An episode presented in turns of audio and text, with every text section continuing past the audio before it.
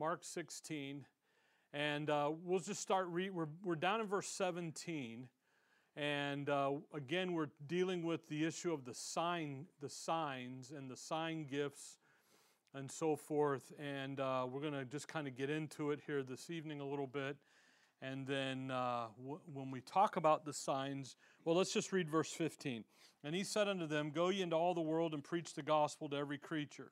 He that believeth and is baptized shall be saved, but he that believeth not shall be damned. And the signs, and these signs shall follow them that believe. In my name shall they cast out devils, they shall speak with new tongues, they shall take up serpents, and if they drink any deadly thing, it shall not hurt them. They shall lay hands on the sick, and they shall recover.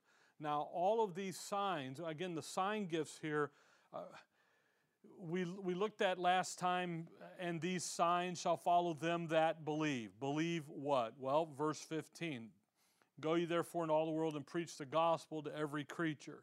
So when they believe the gospel, all right, then verse 16, they're identified with the little flock, the issue of water baptism then these signs shall follow.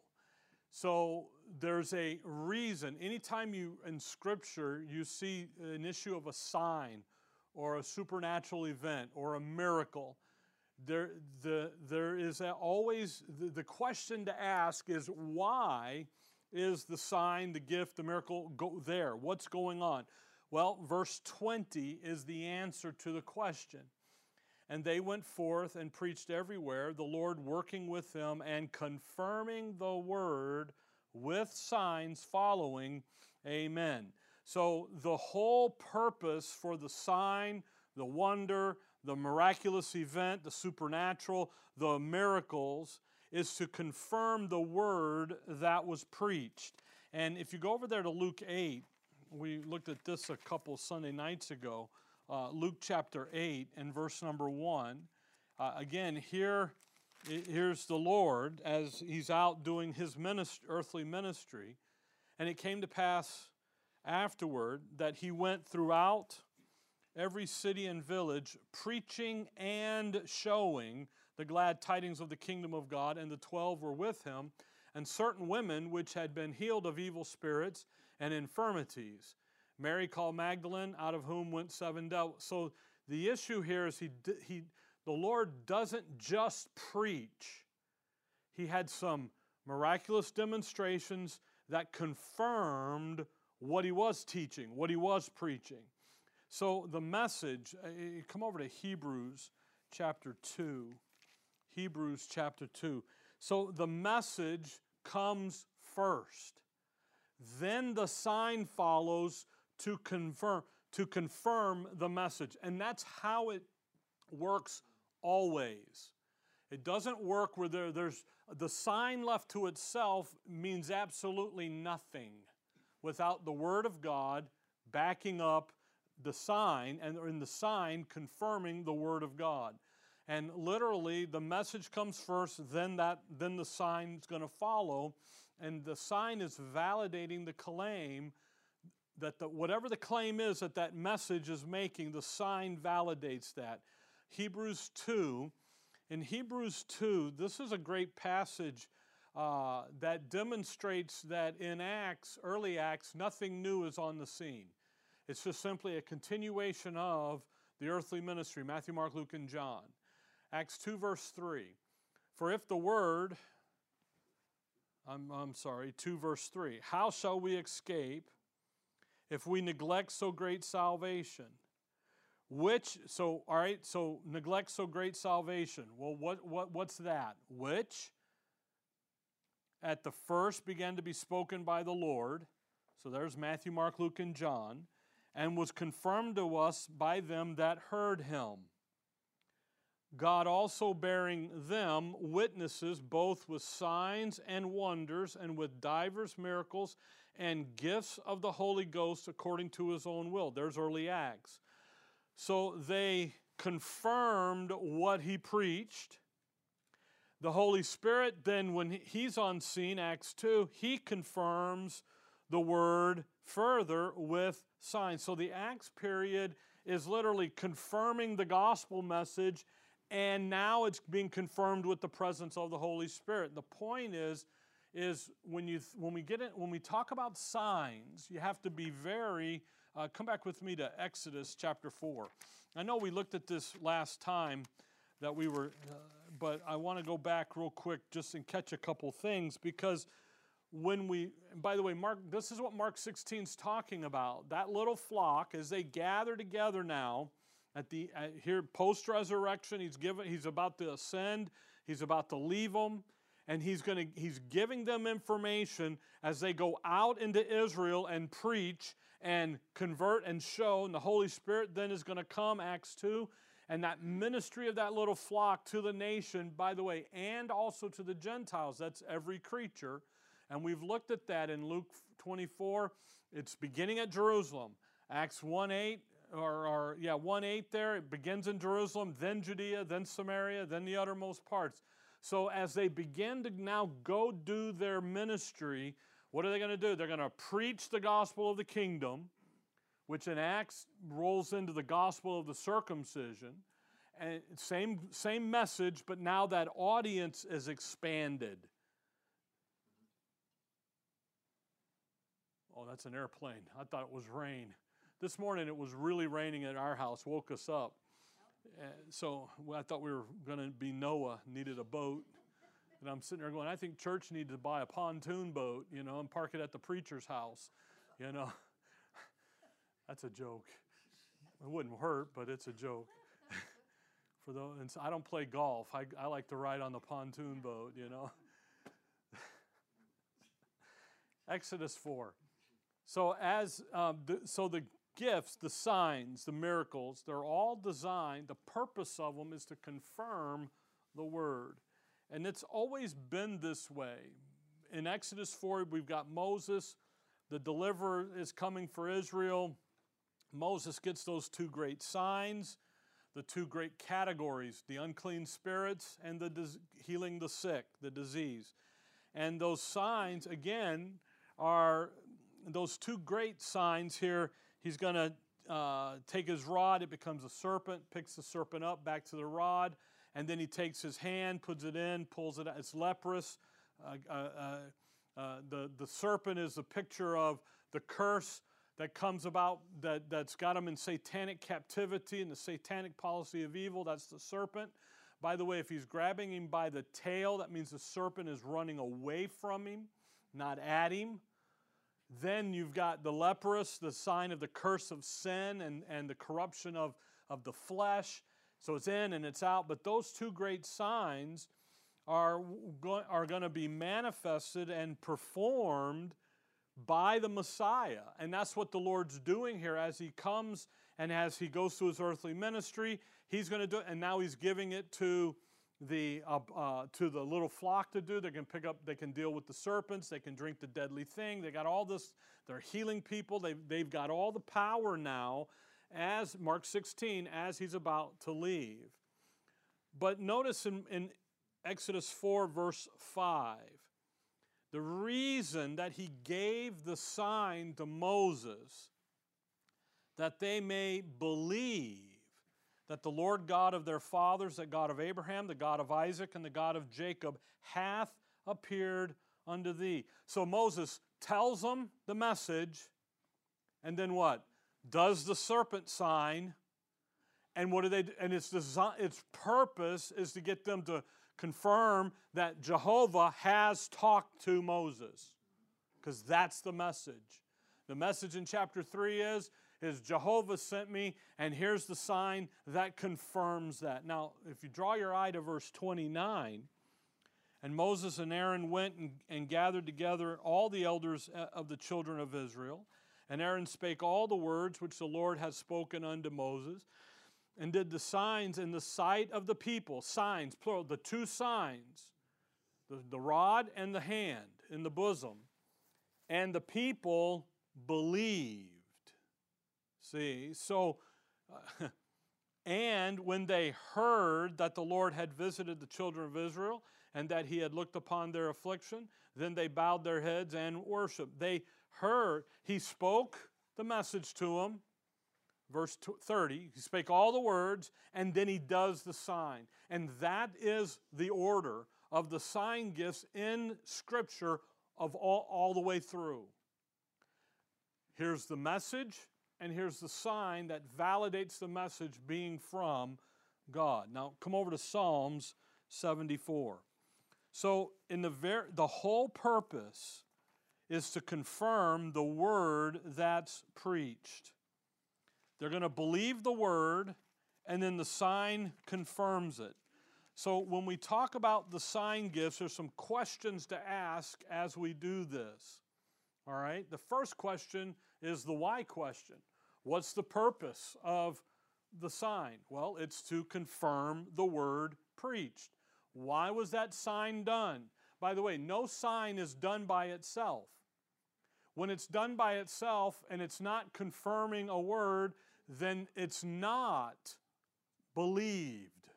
It, and we'll look at this as, as, we, we get down into Deuteronomy 13 at toward the end. We'll see this issue here because what happens is, is sometimes things happen that are called serendipity. Some things happen just because that's the way life works that moment. Have you ever had that? I've had that happen a couple times. And I know people that have where things just, you know, something good just happened and they go, Praise the Lord. Woohoo, look at it. God's blessing me. No, He's not. He's already blessed you. He's not doing more. See, we give God, we, we praise the Lord, we, we curse God when it's good things happen, bad things happen to good people, and then we don't really thank the Lord when the good things happen in life. See, so there's a there's a flow here that you have to be careful because in the scripture, that sign has to be att- attached to a message preached. So if something happens, and the question we're going to get to it is, what verse was that was that confirming? See, and not, and this is why Mark 16 is such a problem for Christendom. The evangelicals, they, I have a note here.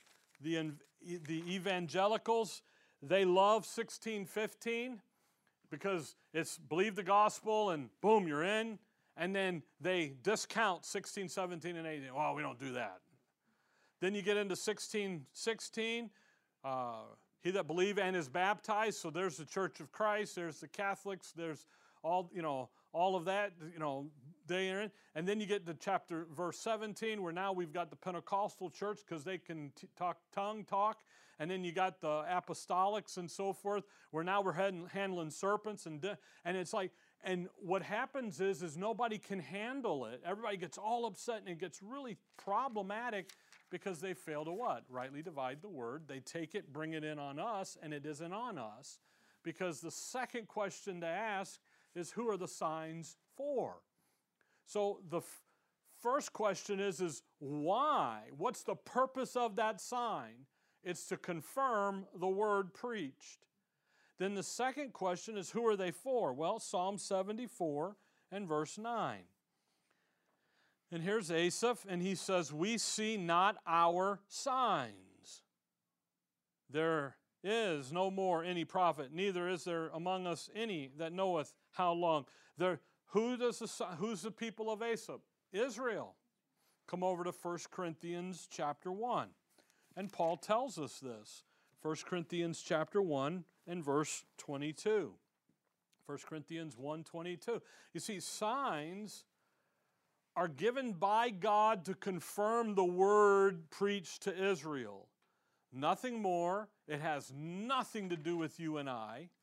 It is, it is belongs to the Jews. Again, Paul, verse 22 For the Jews require a sign, and the Greeks seek after them. What are they requiring? A confirmation of the message. So when you come over to like John 4, run over there to John 4.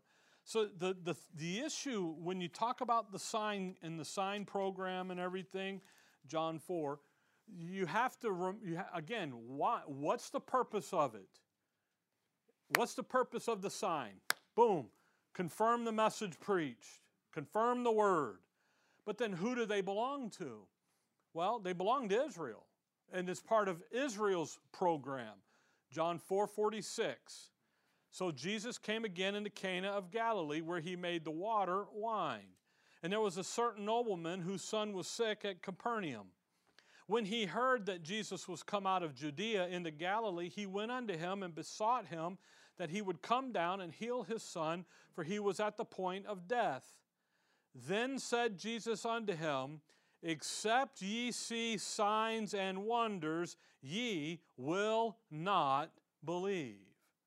That is clear. Who do they belong for, to? Israel. We, in order to believe the word, what do we need? We need a sign that's confirming the word. So the again, the problem with Mark 16 is that they just don't work today. And when they don't work, then we're going to get into that next, really a big category, and that's that they're count, they begin to counterfeit it. And then they begin to fake it. And then they go faking it, and, and, the, ne- and the next thing you know, you're like, wait, but what solves the issue is why is, what's the sign for? It's to confirm a word. So when somebody says, I've got the gift of, by the way, it's interesting, nobody wants the gift of giving. Everybody wants all the other gifts, but never that gift of giving, you know. But when somebody says, hey, I've got the gift of, what verse is that validating? Say, well, you know, and, and, and, and I'll tell you what, 9.9% of the time, out of 9.9 out of 10 know nothing about the confirmation issue. They're, all, they're just looking for a special hitch at church. And it's not that at all. So the problem with Mark 16 is that they don't work. And then they then don't function like Scripture says they are to function. Come over to 1 Corinthians 14. And really, the rest of the evening, I just want to kind of talk about this because, and, and look at 1 Corinthians and then look at Ephesians, because Paul, there's some things here that Paul says about him because of who Paul is and what's going on. Again, why are they given? Confirm the word. Who do they belong to? The nation of Israel. And then what happens then, uh, really, that third issue is that they can be counterfeited. All right? Look at 14. Look at 1 Corinthians 14, verse 22, just so you think about this. Wherefore, tongues are for a what? So the tongue talking is a sign. And we have, it's part of the sign program. Now, again, who are the signs for? The Jews, Israel. Now, come over to Romans, hold, stick something in 1 Corinthians if you got something to stick in there. Romans 14. I'm sorry, Romans 11. So we if if the sign program is for Israel, then where is Israel today in the dispensation of the grace of God? Well, Romans 11 11. I say then, have they, that's Israel, stumbled that they should fall? God forbid. But rather through their fall, salvation has come unto the Gentiles for to provoke them to jealousy. So, where is Israel today? Fallen. So, if this gift program belongs to Israel and Israel has fallen, then what has happened to the gift program? It's fallen. It's not a, and that's, and again, Rick didn't say that. Paul said it, the scripture said it. You, mad at, you can get mad at God's word because that's what God's word just told us. Why are the signs given? Confirm the word so that they'll believe. Who do they belong to? Israel. What's the status of Israel today? Fallen. Then what is the status of Israel of the program? Fallen. Now look down at verse 28 and I'll get you even a little more mad at me. As concerning the gospel, they, that's Israel, are enemies for your sake. But as touching the election, they are beloved for the Father's sake. You see that you see that issue they are enemies for they're enemies of the cross, they're enemies of the gospel. So if you're following Israel's program today, then you're following a program that makes you an enemy of the cross. I just rubbed you all the wrong way, see? I didn't say it, God's word says it. But when you start thinking, when you get out of the hysteria of it and you start thinking about what do these verses say? Why? Mark 16 20, confirm the word. Who does it belong to? Israel, kingdom, Israel program. What's Israel doing today? They're fallen. Actually, they've become enemies to the gospel, the cross. So if I'm following that, then where am I?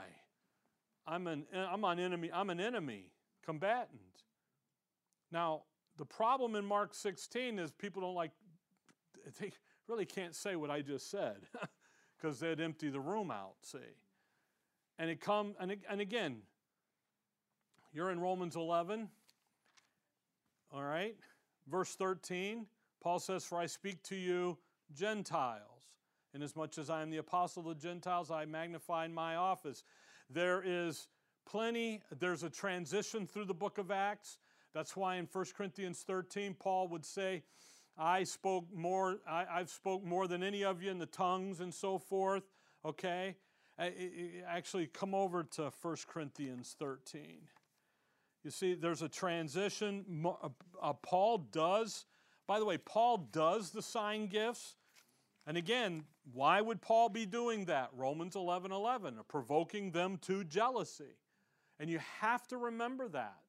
And uh, we had a guy here years ago. Uh, we were on baseline, so that's how far back it goes. What did I tell you? 1 Corinthians 13. 1 Corinthians 13. And he would, man, he would, well, Paul did, Paul raised the dead. I go, yes, provoking them to jealousy. Well, Paul did this, provoking, and he goes, would you get off that Romans 11 11? I go, that's the answer. Because he was trying to raise the dead. Now, by the way, today, I've been reading some of this stuff about that AI, the artificial, and you can make people do a lot of things that were never done. See, I can make,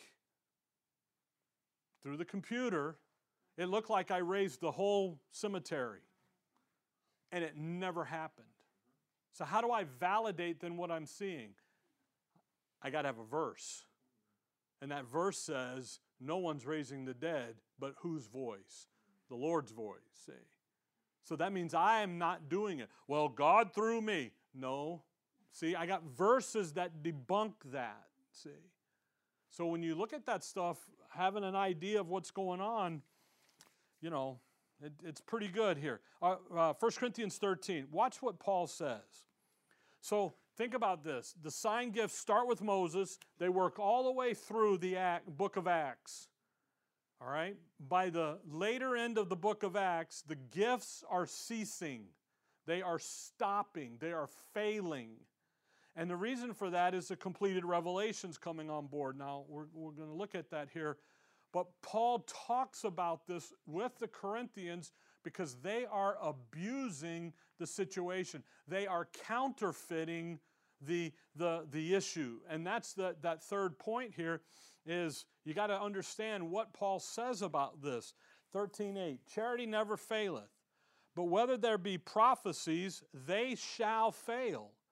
Now, this is going to be the gift of prophecies. That's what he's been talking about. If you look back up in chapter 12, look back up at chapter 12, verse 28. And God has set some in the church first apostles, secondarily prophets, thirdly teachers, after that miracles and gifts of healing, helps, governments, diversity of tongues. Are all apostles? Are all prophets? See the prophecy. You go back up in verse 8 and 9 and 10, and you get the list of it. Prophecies here. The, that issue of, uh, of, of being able to, to, to get the gift of 13.8 the, whether they be tongues so the gift of tongues they shall cease. Whether there be knowledge it shall vanish away. Now think about the he's talking about the gift of. He's not talking about knowledge just goes away John 17 says that eternal life is that we may know Him, know you, the Father. So that's not about knowledge itself. He's talking about the gift. Tongues are going to cease. That, that means they're going to stop. There's going to come a point in time where they stop. Knowledge is going to give way.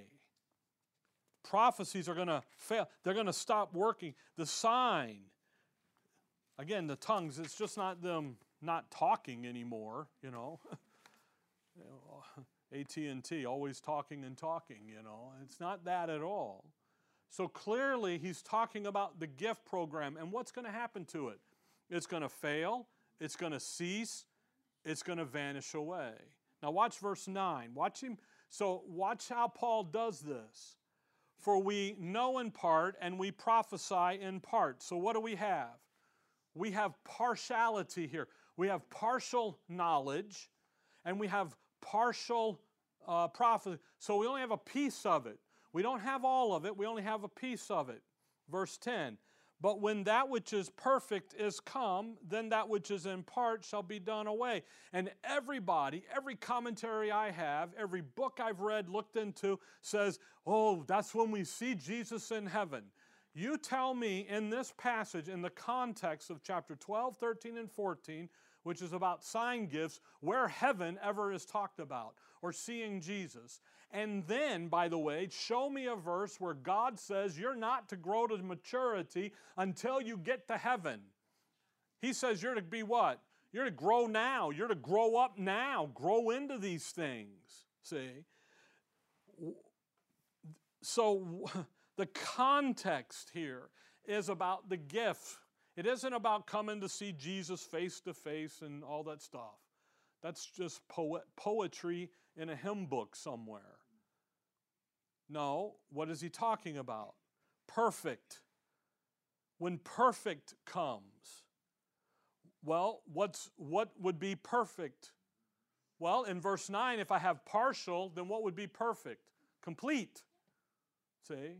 Mature, complete knowledge. So, what does away with partial knowledge? Complete knowledge. What does away with partial prophecy? Complete prophecy. So we've got a we've got a situation here that when we get the full information from God, when we get the full revelation, partial knowledge, now we got full perfect knowledge, then what happens? That gift turn goes away. Come over to Ephesians 4. Watch Paul do this in Ephesians 4. Ephesians 4, and then we'll go to, well, I told you Ephesians 4. Uh, run back to Romans 15, just real quick here. I was going to go to 8, but we'll get in another time, or 12, but we'll get there another time. Romans 15, because I don't want you to think that Paul didn't do when evident obviously Paul does. There's basically just a couple reasons why Paul is going to go and do the signs of the apostles. Romans 15, 18. For I will not dare to speak of any of those things which Christ hath not wrought by me to make the Gentiles obedient by word and deed. Again, he's going to preach a message, and then there's a deed through mighty signs and wonders by the power of the Spirit of God, so that from Jerusalem round about unto Illyricum I have fully preached the gospel of Christ. Notice the. Th- why did he do the mighty signs and wonders? To confirm the word that he's preaching to who, though? The Gentiles. Now you got to think about what's going on in the early days of Paul's ministry as he goes out there now and he's preaching to the Gentiles that the salvation of God and the salva- salvation is now sent to you guys. And here. And they're looking at him like, aren't you the guy that was just killing the Jews? I mean, you got you think about where Paul is.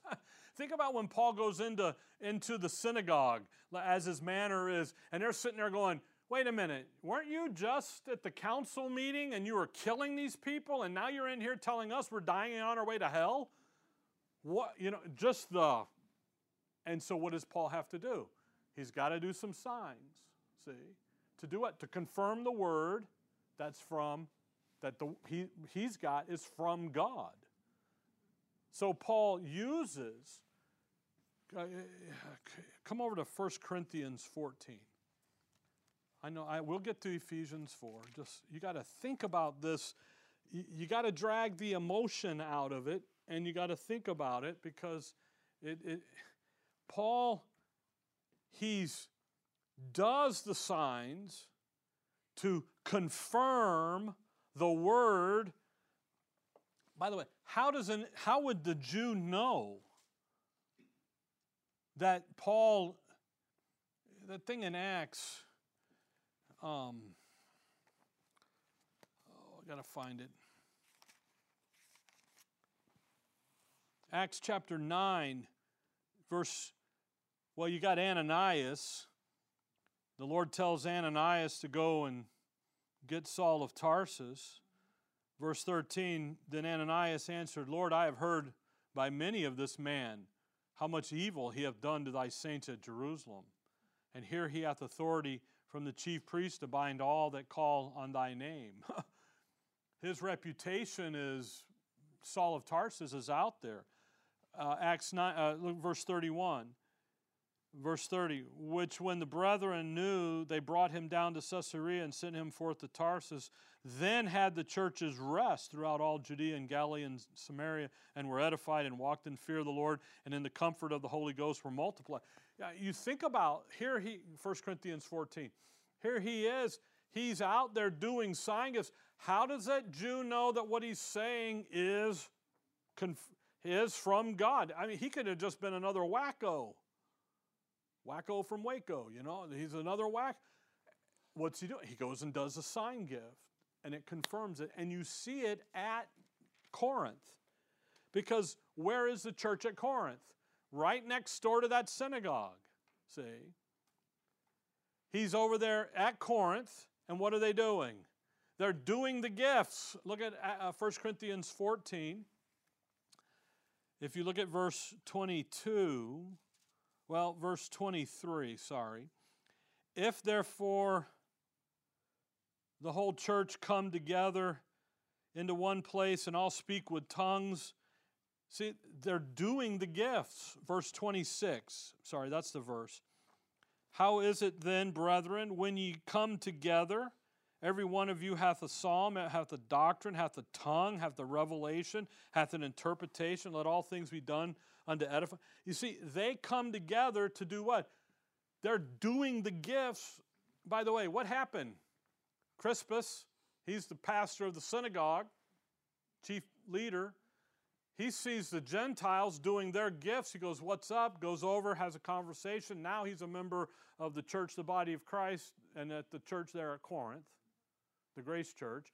They send in another guy, Sosthenes, backup preacher. Here he comes, and he's like, All right, well, let me investigate this. Comes over, starts studying with Paul. Paul, and again, Paul, what are they doing at Corinth? They're doing the gifts, but not just at Corinth, at all of the local churches, they're doing this. See? Corinth is here in the book because of the rebuking, the reproof stuff. And he, Sosthenes joins the church, the Grace Church at Corinth. See? So even Paul does signs to provoke the Jews to jealousy, but then also to work amongst the uh, uh, the work amongst the um, the the Gentiles to confirm because he doesn't have a Bible. He doesn't have a written word yet. And by the way, what, what the complete knowledge, the perfect come, in 1 Corinthians 13, that is a reference to the completion of the scriptures. And that's what we're going to see here as we, as we move along. In order for him to say to the Jews, Your God left you, and he's over here now working with the Gentiles, and them not think he's a lunatic, he has to do what? He has to do the sign gifts. But eventually, what do they do? They stop, they cease. Okay? Now, I don't know where you're at. I'm right here in Ephesians 3. So come to Ephesians 3. Uh, and get 1 Corinthians 14. I told you to stick something in 1 Corinthians 14. Now, look, if you will, at verse 23 again. If therefore the whole church come together into one place and all speak with tongues, and there come in those that are unlearned or unbelievers, will they not say that ye are mad? So they are doing the gifts. Now look at verse 26. How is it then, brethren, when you come together, every one of you hath a psalm, hath a doctrine, hath a tongue, hath a revelation. So the gifts are being used to communicate the doctrine to the believers. They didn't have a completed word yet, like we do. Look at Ephesians 3. So there are the gift of the prophet is there. The gift, the doctrine comes in, the gift of the doctrine, the gift of the revelation. Now, you have to think this through. Ephesians 3, verse 2. If you have heard of the dispensation of the grace of God which is given me to youward, how that by revelation he made known unto me the mystery. As I wrote afore in a few words, whereby when you read you may understand my knowledge in the mystery of Christ. So, Galatians 1. When the Lord Jesus Christ communicates the information to Paul, Paul, obviously, he gets thrown in prison so he can sit and write it all down. But the, the, the process is the Lord to Paul. And then Paul's going to write it for the written record. But look at verse 5 which in other ages was not made known unto the sons of men, as it is now revealed unto his holy apostles and prophets. Now, who would that be? That's the gift, the, the office of, the gift of the apostle, the gift of the prophet in the local churches that make up now the body of Christ. We don't have a completed word yet. He's still writing. But notice it's by what though? By the Spirit. Now think about this. The Lord gives the information to Paul. Once it reaches Paul, the Holy Spirit picks it and then bleeds it out to the rest of the church. And he does it through the gift of the apostle, the prophet, the teacher, the pastor, the evangel, those authority. By, when we get over there, you read that list in 1 Corinthians 12 first apostles, secondary prophets, thirdly this, and then after that, everybody else. Those first three are critical. Why? Because the Lord gives the information to, the, uh, to Paul. Then from Paul, then once it hits Paul, the Spirit searches the deep things of God, grabs it, and just pulls it right out to everybody else in those through the gift system until what? Until the word is complete. They didn't have text messages and emails. I saw a thing on the news the other morning about who sends uh, Christmas cards out. And something like 60% people say they'd still do it. And I'm kind of surprised, you know, because we don't go snail mail very often. You see, they didn't have to do that. By the way, lest you forget, you didn't have text messaging or email until about 20 years ago. okay, you, you know, you, we think about, we, I don't think we think sometimes that uh, maybe, maybe 25 years ago now, I, I don't, rem- you know, but when Christ reveals it to Paul, then the Spirit, that's why in Ephesians 3 5, unto his holy apostles and prophets, who are those? That is not the little flock in Israel. Because where are we? He just told you, we're in the dispensation of the grace of God. So then who's this? Now we're back in 1 Corinthians 12, but we're going to go to Ephesians. Actually, we're over in Ephesians 4, okay? So you've got to think this through and the process and the study. Then the, the Spirit, by the Spirit, the Holy Spirit uses the, that office of the prophet. By the way, what does a prophet do? Yea, hath God said. When Paul writes it down, by the way, he's writing it. Who's in his ear? The Holy Spirit. Why? Because God's revealed it. The Lord Jesus Christ revealed it to Paul. Paul writes it down. He's got it there. The Holy Spirit's done delivered it out. Then when they get the epistles, they can say Scripture, not Scripture. What? They've got the, the gift of. Okay? the Holy Spirit uses that office, the office of, to reveal the truth, to get it out. So, in other words, the believer is not waiting for Paul to write, to learn, and to grow and to move forward. See, when he writes the book of Romans to the saints which are at Rome, that means there are already believers at Rome who have what? Understand justification, who understand sanctification, who understand the four pillars because they've already had it revealed to them. He's just now, Acts 20, get 20, 21, getting to write it down. They get it? Ah, the Spirit says that's, that's epistle number one. Let's put it in the right place, and off you go. See? Now, come over to Ephesians uh, chapter 4. So a, there is a legitimate use of the sign, the spiritual gifts in the body of Christ until the completed revelation is given. Once the completed revelation is given to the Apostle Paul, then there is no need for the sign gifts to continue at all because the Word, the revelation of God is complete. Now, Ephesians 4 Look at back up at verse 7. We'll start it, we're just jumping in here. But unto every one of us is given grace according to the measure of the gift of Christ. Wherefore, he saith, When he ascended up on high, he led captivity captive, and gave gifts unto men. Now, verse 8 is very important. Where was he when he gave the gifts?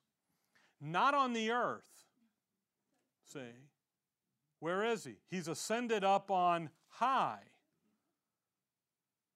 Now, verse 10 He that descended is the same also that ascended up far above all heavens, that he might fill. So, where is he? He's not out here in the second, uni- second heaven, which, by the way, that is where Stephen sees him in Acts 7. That's where he ascends up in Acts 1, see, where they see him go up. He is where? He is far above all heavens. He's out in that third heaven, and then he reaches in and with the body of Christ and he gives gifts. What did he give? Verse 11. And he gave, again, past tense, some apostles and some prophets and some evangelists and some pastors and teachers. He gave now, these are not the 12 apostles. These are not Israel's prophets of the prophetic scripture. These are, the, these are the guys that come after his ascension. Where is he? He's far above. He's verse 8. He ascended up on high. Verse 10. He's far above all heavens. So this is body of Christ. Not Acts 1, not Acts 7, not Matthew, Mark, Luke, and John, none of that. So, what did he give? He gave apostles, prophets, uh, evangelists, pastors, and teachers. By the way, you do know that these gifts go away because in 2 Timothy 4, Paul tells Timothy to go do the work of an evangelist. If it was a gift to Timothy, he wouldn't have to do much working at it. It would just naturally come because it's the Spirit working through him. But he does, now he's got to go do what? Now he's got to go do work. See verse 12. Why did he give them? For the perfecting of the saints. Let's bring the saints to per- maturity, perfection. Grow them up, grow up into this grace. How do we do that? The message is revealed to Paul. The Holy Spirit takes it, feeds it out through the gift system, so the apostles and prophets get it and they can communicate it to the group. For the work of the ministry, perfected saints do the work. Now, watch. For the edifying of the body of Christ. This is how the church is built up. Verse 13, first word, till. So he gave the gifts till. That's a timing element. Not a continuation, not an ongoing thing to make your life wonderful. It's till. Okay? That's what 1 Corinthians 13 said. We got partial right now. When we come to the perfect, the partial's done away with. Why? Because we have perfect knowledge. Now, watch verse 13 carefully, every word. Till we all come in the unity of the faith. Not into the unity of the faith, which is how it's read by everybody almost. Hopefully, not you and I. Okay? This is not heaven. This is not waiting for the rapture.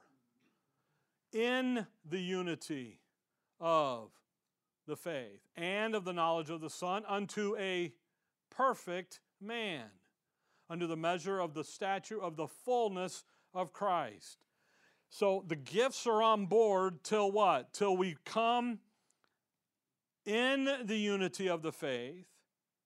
Again, there's no verses in Scripture, there's nowhere in Scripture that we are told to wait till we get to heaven to grow up. Just the opposite. We're told to grow up now. He, Paul to the Corinthians, 1 Corinthians 3, you're babes. I want to feed you with some meat, Hebrews 5. I, they're babes, unskilled in use of the word, and I want to get you adults where you're skillful use of it. So we come into the in the unity of the faith.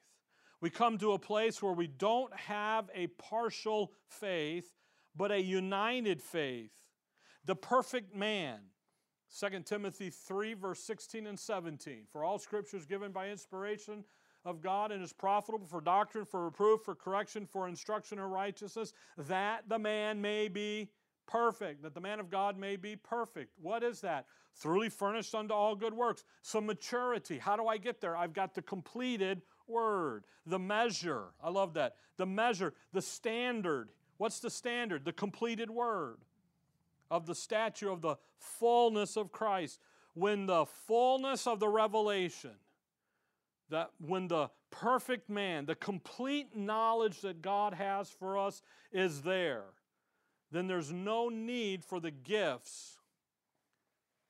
Now, the gifts are given till that comes. Again, it's here, we have the Word of God, the gifts are gone, they're done. So if you, by the way, if you believe that gifts are still ongoing, then according to the, these verses, you have to believe that the the, revel, the, the revealing, the, the revelation is still go ongoing, and that he's still making known more truth. That the Word of God is what? Not complete. So now, when you hear, have those visions and all that good stuff, you better start writing it down because we need to have it to add it to it. So the sign program has passed away. Why? Well, because the completed revelation has been made known in written form in the book sitting in your lap. So,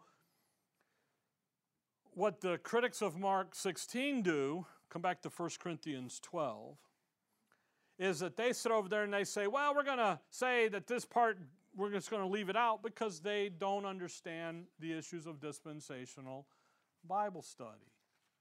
God has said, if, when, you talk, when you think about uh, 1 Corinthians 12, when you think about the completed word, that means that God has said everything He wants to say. Then there's no need for any more. He has said everything. And the idea that God is still speaking, revealing, making known things is very dangerous because it makes it subjective to you, how you feel, how you think about this, when God's Word says it's done. All Scripture is given, it's done. And again, you have to be very, you, believing in the sign gifts and so forth functioning today, 2023, well, you know, it's amazing, it's almost over, is a dangerous situation. Now, 1 Corinthians 12. In, in 1 Corinthians 12, 13, and 14, Paul deals with the sign gifts. And I just want, we got 10 minutes real quick here, and I just want to look at it. And when we get into this stuff in our 1 Corinthians study, we're actually going to spend months looking at this in detail. Uh, heads up, you. So when that comes, it might be time for a vacation. because what because of the confusion that comes about because of Christianity and the failure to rightly divide the word. Okay? And the, again, who do the why the signs confirm the word preached? Who do they belong to? Israel. And then the third issue is that they can be counterfeited, and that's the problem at Corinth. Chapter 12, verse 1 Now concerning spiritual gifts, brethren, I would not have you ignorant. He's going to talk to them now about spiritual gifts. Verse 11 But all these worketh that one and the self same Spirit, dividing to every man severely as he will. Who gives the gifts out? The Spirit does. Not you. Ooh, ooh, ooh, I want the tongue talking one. Or ooh, ooh, ooh, I want this. No, you don't do that. He does it. And by, well, he, jump ahead of myself. He, clearly, God is the one giving each, each the gifts. He's giving them the gifts that He wants them to have. Again, the list in verse 8, 9, and 10 there. And then down in verse 28 and following. He wants, you're going to get, you're going to get what God, God wants you to have that, that's the one you get. Verse 28. And God hath set some in the church. How much clearer can you get there? Who did this? Well, I had a movement. Yeah, we wondered about that movement. you know, I had a feeling. See, now we're over in uh, subjective stuff. Okay? So you have to, again, what you have is you got to have a verse. When you got a verse that then this happens, now that's not subjective, now it's objective. Now we're confirming, see. Verse 28. God did this, no one else. Verse uh, uh, first apostles, secondarily prophets, thirdly teachers. After that, help. After that, miracles. Then gifts of healing, helps, governments, diversity of tongue. Now watch the question, verse 29. Are all apostles? Okay? What would be the question? What would be the answer there? No. Are all prophets? No. Are all teachers? No. Are all workers of miracles? No. Have all the gifts of healing? No. Do all speak with tongues? No. Do all interpret? No. So obviously, everybody has a gift given to them by God, but not the same one. So, what are they doing at Corinth? They're all claiming to have the tongue talking gift, that means some do legitimately and others what? They're faking it till they make it. They're making it up. See? They're counterfeiting it. Everyone doesn't have the same gift. So every now Paul uses the tongue talking because that, the speaking in tongues because that's the one that uh, the Corinthians are abusing because it puts put, puts every puts all the eyes look at you when you're going to talk in the tongues, okay? Now, watch chapter 14. Because in chapter 14, Paul is rebuking them, and he's going to use two gifts to do it with. Verse 3 But he that prophesieth speaketh unto men to edification and exhortation and comfort. What's that? What's the design of the gift of the prophecy? To edify, to comfort, to exhort. By the way, just FYI, your Bible, the written word, does all three of those now. You don't need the gift. Verse 4 He that speaketh in an unknown tongue edifieth himself, but he that prophesieth edifieth the church. Now, wait a minute. Now, the guy speaking in the tongues, by the way, unknown in what sense? Not unknown in that it's gibber, baby talk, you know, the baby gibberish unknown in that it's not known by the audience in the room. If, if someone came in and started speaking German, none of us would know German. Well, maybe, I don't know, maybe some of you might, okay? See, we, but it's an unknown tongue to us, not unknown in that it's, you know, the Jabberwocky stuff from Star Wars, okay? If someone came in and started speaking Spanish, We might have a little easier way to under because we're around that more. How you know that, by the way, is in Acts 1 when Peter and the boys start speaking in tongues, and it's in front of all the known, or not Acts 1, Acts 2, all of those, and they're like, they're talking in our language and our tongue. And you've got all of the representatives of the world there, all the countries of the world represented. Verse 5 I would that ye all spake with tongues, but ra- I'm sorry, I would that ye all spake with tongues, but rather that ye prophesied. For greater is he that prophesied than he that speaketh with tongues, except he interpret, that the church may receive edifying. Which is better, edifying yourself or edifying the church? The church. That's the goal of, that's the point of the, of, of the signs. So when we're talking in, to- in, a, in, in a tongue that no one knows, no one's edified. See, you want to have the gift over here that's going to be more helpful, and that's the prophecy tongue. That's the prophecy. Drop down to verse 23. If therefore the whole church be come together into one place, and notice, all speak with tongues. If the whole church is doing this, then that's a problem.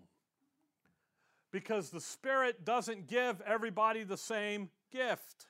He gives the gifts out the way He feel, is doing it. He, so if you're in a situation and everybody in the room is speaking in one, that's a red flag that there's counterfeit going on.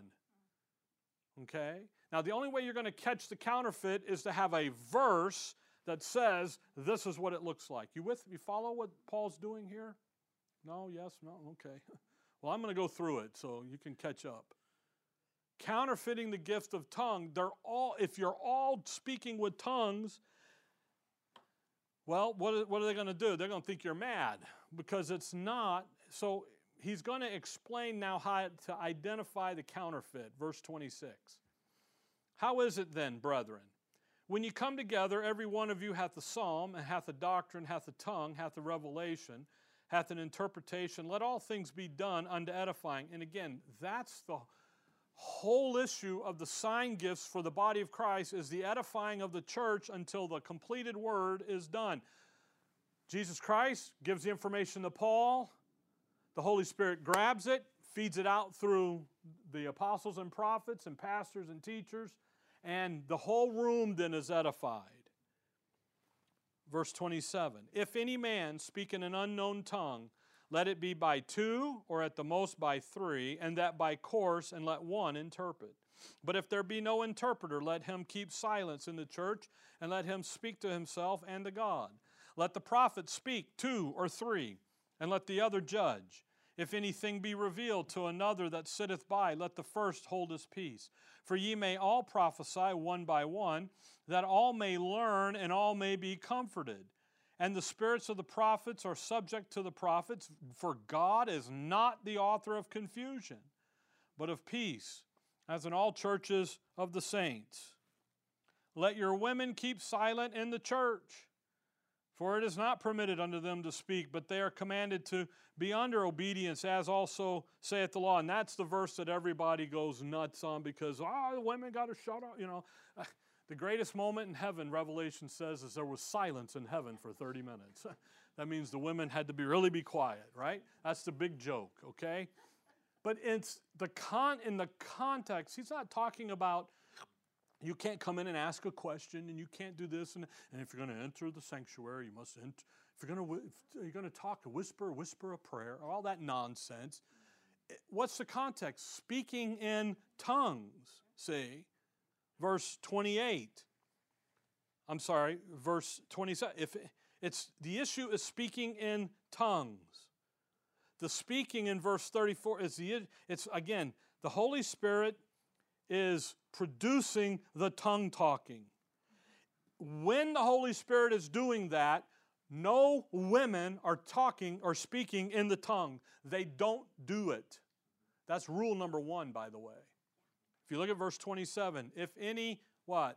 man speak. And the reason for that is the reason it's men only is because the speaking in the tongue is a delivering of edification to the church, and that is the role of the authority given to the men in the local assembly.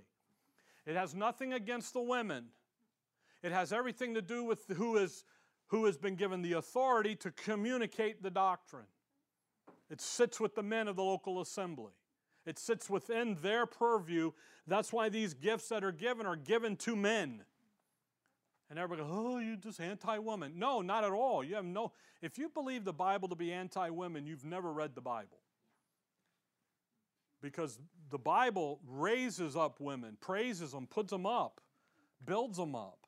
See, in the context here, if the Holy Spirit is working and is doing, then it's in the men, the authority to edify the local church. It's their job to do it. Well, what if there's no men? Then it won't be there. See, that's the point. Well, can't God do, God can do whatever he wants to do, but according to the verses here, he ain't doing it that way. See, we want to wish it to be a certain way, and it's just not so, Charlie Brown. Verse 27. No, look at this. If any so how do you identify the counterfeit? One, a bunch of women are doing it. Two, red flag, that's counterfeit. That's not real. It's the emotional. By the way, you, you know that you can teach yourself to talk, talk in tongues. Yeah, you can. You've tried? I've tried too and failed. But supposedly, if you do another enough abadabadoos and your daddy beat my daddy in dominoes, you, you can do it, you know? But the thing is, is you can counterfeit that. How do you identify it? Well, first, men only. Then he says, let it be by two or at the most by three. So there's a set number. So it isn't the whole room, it's just the ones that have the, have the, the ability. Then he says, and that by course. So Gerald gets up with one, sits down. Ed gets up with one, sits down. Paul gets up with one, sits down. So we have a course, or God is not the author of confusion, not this falling out all over the room. But then he says, and let one interpret. Bruce gets up and says, okay, Gerald said this, praise the Lord, hallelujah. You know, Christ died for our sins, was buried, rose again the third day. Ed said, you know, get a job and feed your family. And then Paul said, get a haircut because you look like an idiot, you know, or whatever. Okay? But, but there's order to it. Okay? By the way, verse 8, but if there be no interpreter, Gerald doesn't get up, Ed doesn't get up, and Paul doesn't get up. See? There's going to be none of it. There has to be the interpreter. Why? It's for the edifying of the church. That's why, by the way, back up there, and, and he, he says there in verse 5, the end of that verse, except he what? Interpret. Man, a good gift to have is the interpreter gift because then you're in on the goods. Because as Gerald is speaking about justification unto eternal life, you're getting it too, just as Gerald's getting, you're getting it because you got to tell everybody what it means. And then just as Ed's talking about your walk in Christ and grace and life and everything, you're getting it. You're like, wow, this is great. And then when Paul talks about glorification in the future and all that, man, you're see that interpreter is a pretty good piece. But you know what? They didn't want that. They wanted the tongue talking thing. So they counterfeited it. They made it into something that it wasn't. So then the th- So those are the rules. There's a few other ones here, but go to Deuteronomy 13. Deuteronomy 13. Because just so you think don't think that this is just the body of Christ, look at Israel. Deuteronomy 13. So the question then is is where did the spiritual gifts go? Well, they were withdrawn when they're no longer needed. They're there till and then they stopped. And they were no longer needed once the completed revelation is, was done.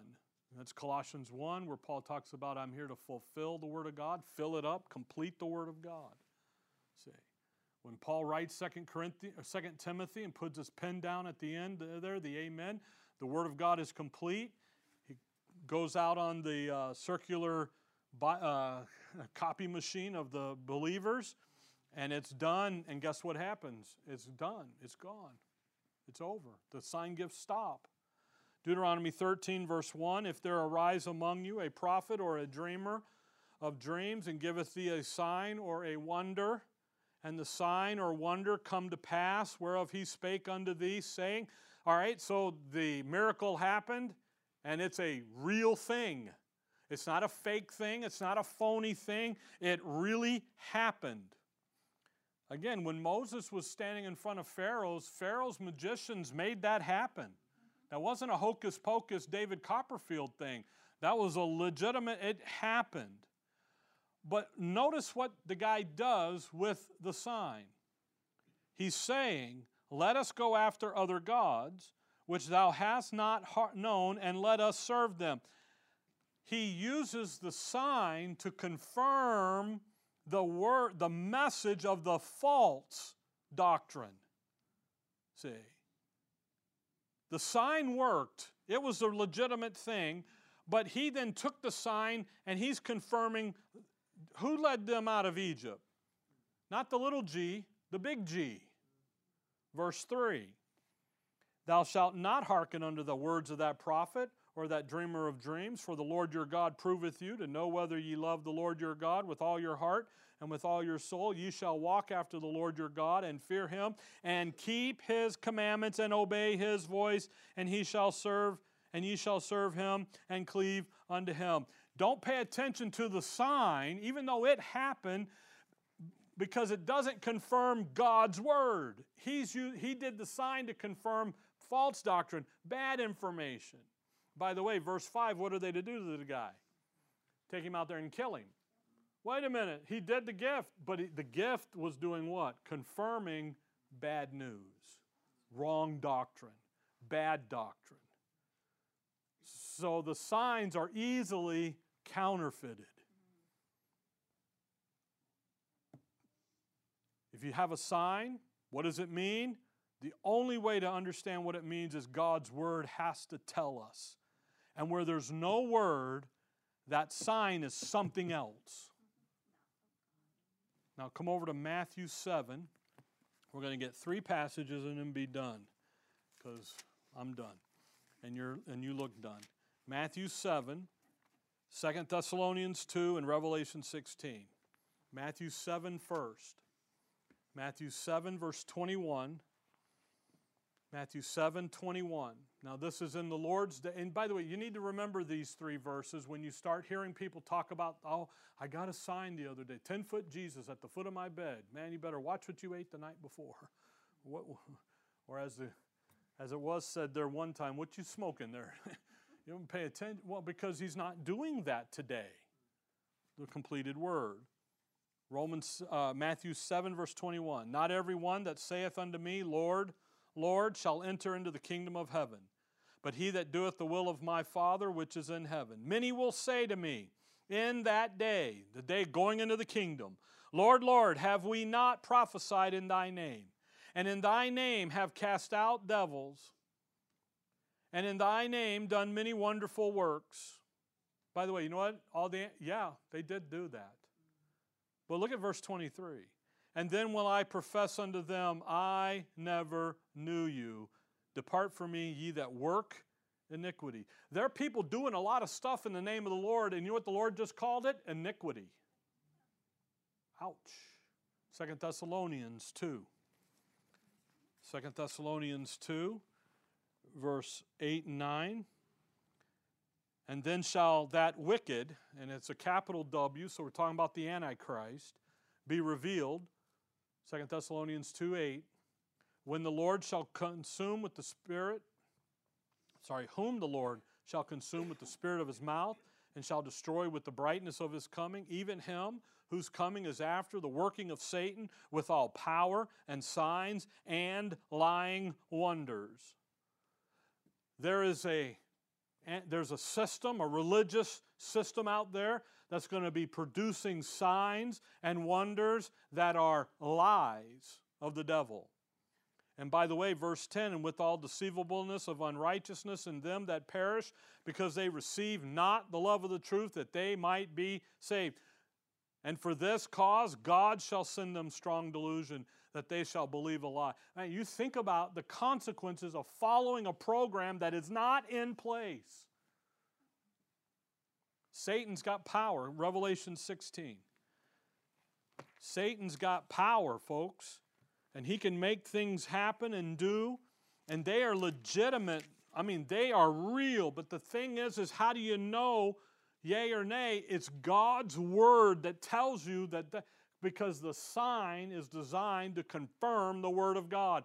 And when the word of god says all that has ceased it has stopped because that which is perfect has come the fullness is here now then that over here it, it's something else Revelation 16, if you look at verse 13 and 14. And I saw three unclean spirits like frogs come out of the mouth of the dragon, that's Satan, and out of the mouth of the beast, there's the Antichrist, and out of the mouth of the false prophet, there's the false prophet, the unholy trinity. You've got God, the, you've got the dragon, there's the Father, the beast, there's the Son, the false prophet, there's the Holy Spirit in picture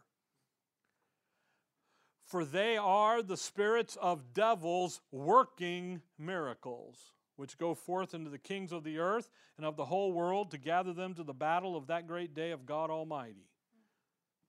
They're, what are they doing? They're out doing what? Working miracles. It's not scriptural, it's not of God, it's of the devil. So you got to guard yourself. So when we get back here into Mark 16, now next time uh, when we get into verse 17 and 18, and we're going to, by the way, Revelation 16, and those events out there, that's the 70th week of Daniel, that is literally when Mark 16, 17, and 18 is going to be in effect. And we'll see that when we look down, when we go through them, okay? And we'll draw that out for you. But you need to guard yourself to what you see.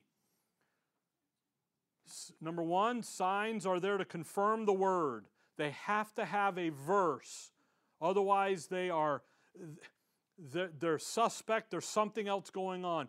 The signs are not to be the basis of your faith. Your faith is to rest on the Word of God, the doctrine out of that book. Number two, the signs belong to Israel. Israel's been set aside. Their program has been set aside. Then that sign gift has been, yeah, but Rick, what about? It, it's not coming from Scripture, it's something else. And you got to be careful because they can be counterfeited and they're easily to counterfeit. And again, the way to stay out of the deception is to make the word first. And if it if it's true, it'll be in the and then you see that sign, then it'll be in the book and it'll back it up. And you know what happens? A lot of times it isn't in there. It's just what we wish to happen because we think eh, it's amazing. People say, well, you get the Holy, you know, speaking in tongues, the evidence of the filled with the Holy Ghost. You know that in Matthew 4 and Luke 4, when the Lord goes into the wilderness, the Holy Spirit takes him out there. He's just filled with the Holy Spirit in the end of the in chapter 3. He goes out into the wilderness. He does not perform any miracles. He's full of the Holy Ghost. Holy Spirit's in him. He goes out, he doesn't perform any miracles. He doesn't do anything. He just says, It is written, it is written, it is written again. and off you go. So just because you got the Holy Spirit does not mean you instantly get a spirit, a sign, or a gift or any of that. Now, religion makes that way for you so they can have dominion over your faith. A much freer way is understanding that God's not operating that way and to let the Word of God come in and help you with the circumstances of life. By the way, the gifts in the Old Testament, as they were given, and even in, even in Matthew, Mark, Luke, and John, were never designed to make life easy. It was always designed to confirm the message and the word of the Messiah, that He's Messiah. Now, yes, healing helped people, yes, but it was more of confirming the Messiah's message than helping people have an easy life. Because guess what happened to those people? They got sick and died eventually. Say. So it wasn't to make life easy, it was to confirm the word of the Messiah that he is that. So when we get into Mark's, uh, when we get into verse 17 and 18, next, starting next time, we'll see where these actually really are going to be played out in. And where that is, is out in the 70th week, in the tribulation period. And we'll look at all of that, okay? All right, I kept you a little over an hour. I apologize, but when you're